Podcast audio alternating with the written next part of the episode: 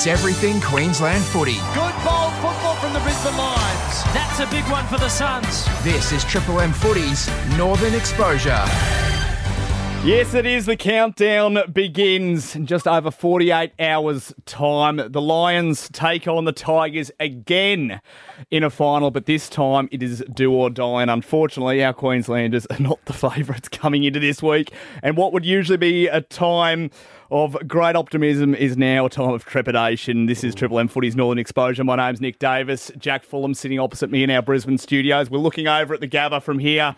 It's a bit grey. They're saying biblical floods coming. Not really. There's a bit of rain around. It might be a little bit damp. The Oh, clouds reflect the mood in the River City, don't they? It's a bit like that. Uh, we've had a week to think about it, but it hasn't really changed. But one man who we know is really quite nervous. Well, I believe he is. Let's check in on him. Will Ralston from the Marty Sheargold Show down in Melbourne. Wilbur, how you feeling, my friend? Oh, I'm okay. I'm feeling nervous, but yeah, like you said, there's there's a pessimism that's sort of hanging over this game, and I'm trying to remind myself every now and then how few finals we played between 2005 and 2018. In fact, it was just the two back in 2009. So Mm. every final we play should be considered some sort of privilege and opportunity. This time, it feels like we've taken the last few years for granted, and uh, since half time of that Melbourne game, I think there's just been a feeling of deflatedness.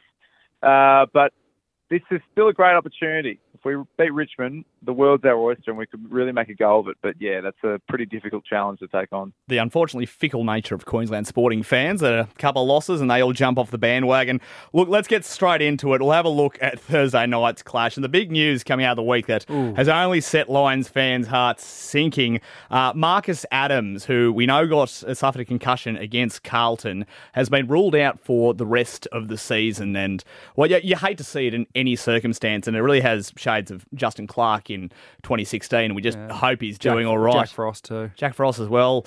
Look, um, but that's a massive cog out of the Brisbane backline, and we know how well he's played against Richmond in the past, Jack. It does. He's um, he's a strong unit, and he's been their most dependable uh, big defender down there this year. So it's a big loss for the Lions. But you know, first and foremost, you just got to um, hope that his health is all right. Um, yeah, it's pretty harrowing when you hear guys still having headaches and and nauseous uh, three four weeks after they've suffered the concussion. So. Uh, best wishes to Marcus, but it's a big blow. Obviously, Noah Answerth out as well. Yep. Another key defensive cog for the Lions. So there were rumours, um, and Michael Whiting on AFL.com.au wrote the article yesterday that um, the Lions are considering Darcy Wilmot, um, their first round draft pick in last year's draft, for a shock finals debut.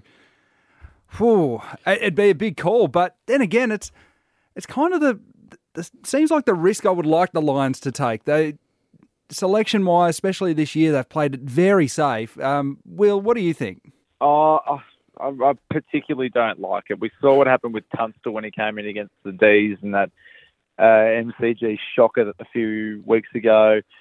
I, I, I don't know. It just it feels like uh, of all the people to come in, I'm sure Wilmot's going to have a wonderful career for us, but I just would prefer it was a different week. I'd prefer a Ryan Lester or uh, even if it even if he doesn't have the same X factor as Wilmot. I don't know. I think this isn't the time to be rolling the dice. I think our best is good enough against Richmond. We had a, a seven, eight goal lead against them at the MCG not that long ago. Uh, so I don't think it's the time to start making some of our big uh, plays just yet on, at the selection table. But having said that, no Adams, no Rayner, no uh, no Answerth. It's a difficult conundrum to overcome.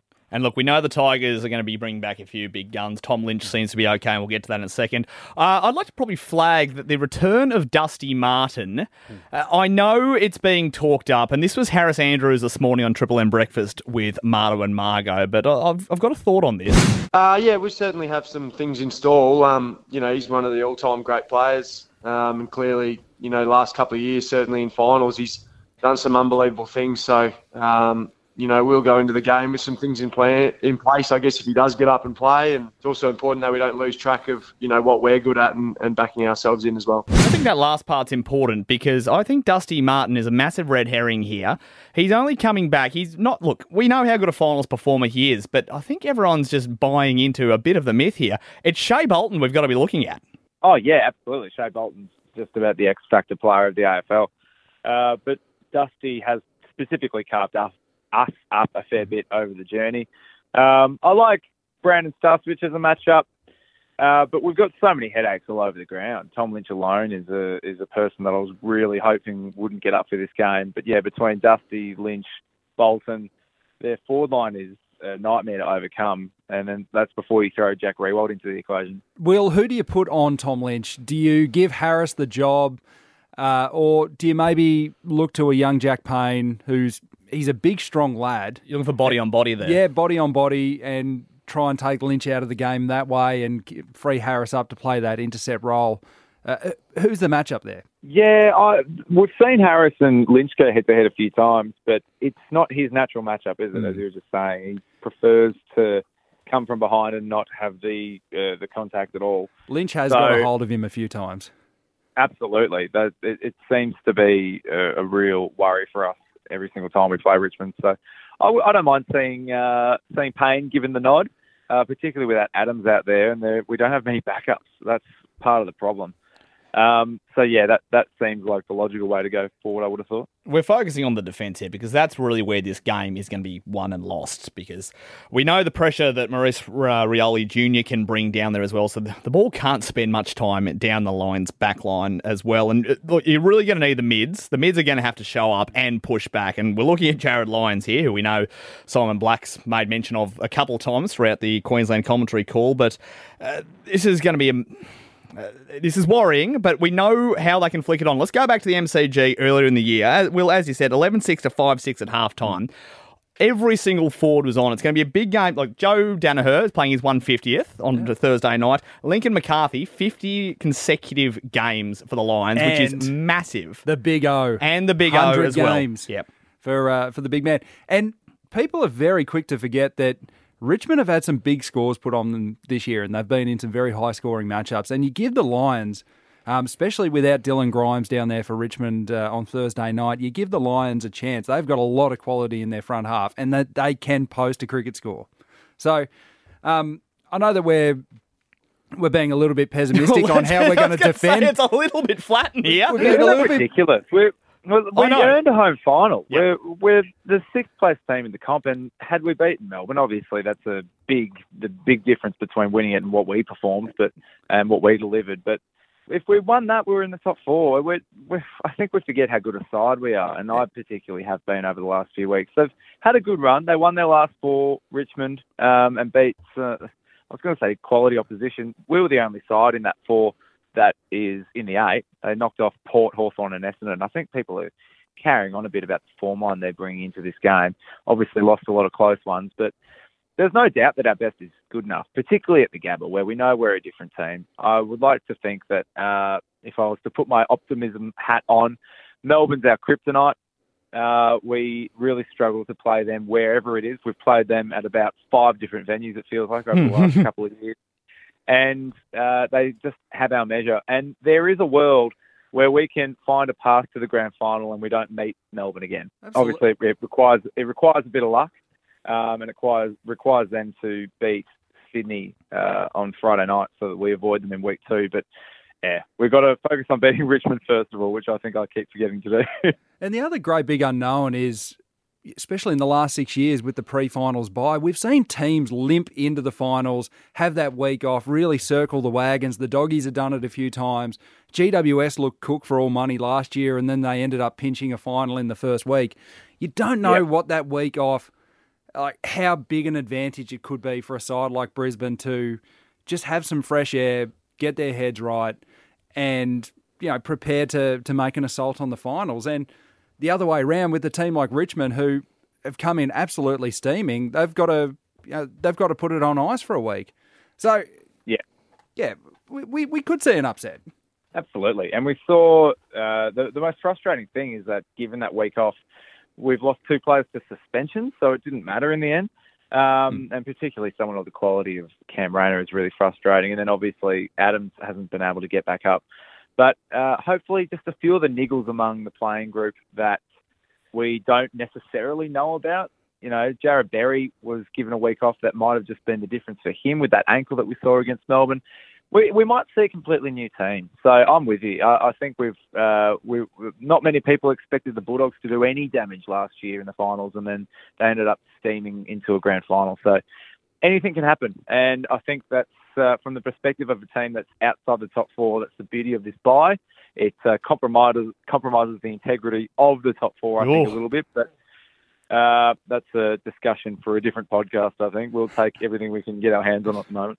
Now, Will, and excuse me, I'm going to put my negative negativity hat back on. I thought I took Oh, that we off you. took that hat Oh, off. I thought Yeah. I thought we left that outside the studio. It's back on. It's black. it's I like it. It's got the Oakland Raiders logo on the front. Looks fun. Um, we'll say that if Brisbane lose this game, they roll to one and six in finals under Fagan, with five of those losses being at the Gabba. This Right. is if they lose on Thursday night. That's Yep. starting to seem like a pretty terminal issue with the coaching staff and, and with the team. It's a deplorable record, isn't it? Mm, and it's not great. Correct me if I'm wrong, if any of you are, are aware, but I think pre-Fagan, we'd never actually lost a final at the Gabba. I think we were flawless until this point in um, Brisbane Lions history. So it is a very, very disappointing change of fortune. And it's surprising because under Fagan, we've been so dominant at the Gabba.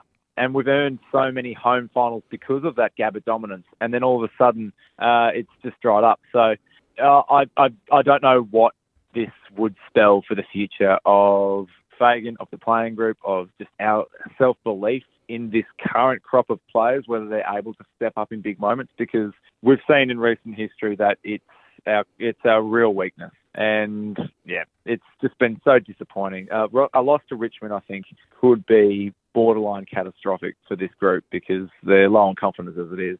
Well, it all comes down to Thursday night, 7.20, Lions versus Tigers at the Gabba. You can hear the A-team calling that on Triple M footy.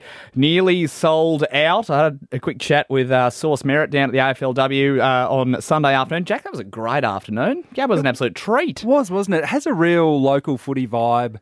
Um, really great to see a lot of uh, lot of young children and families coming out to watch the girls play. And, And weren't geez, they dominant? They, put on a show too. Um, yeah, it was really uh, high paced, fast flowing footy.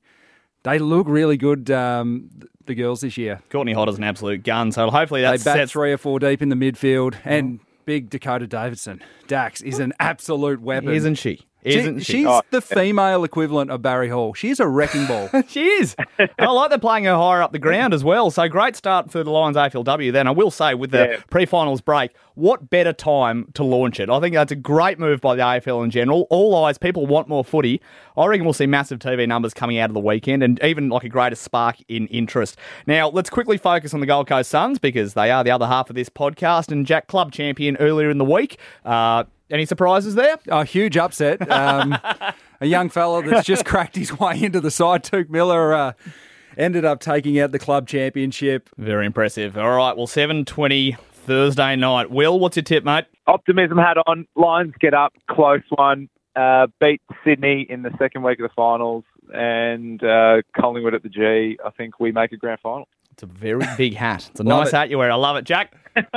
Lions circle the wagons. Um, Dayne Zorko goes hard at the footy, not the man.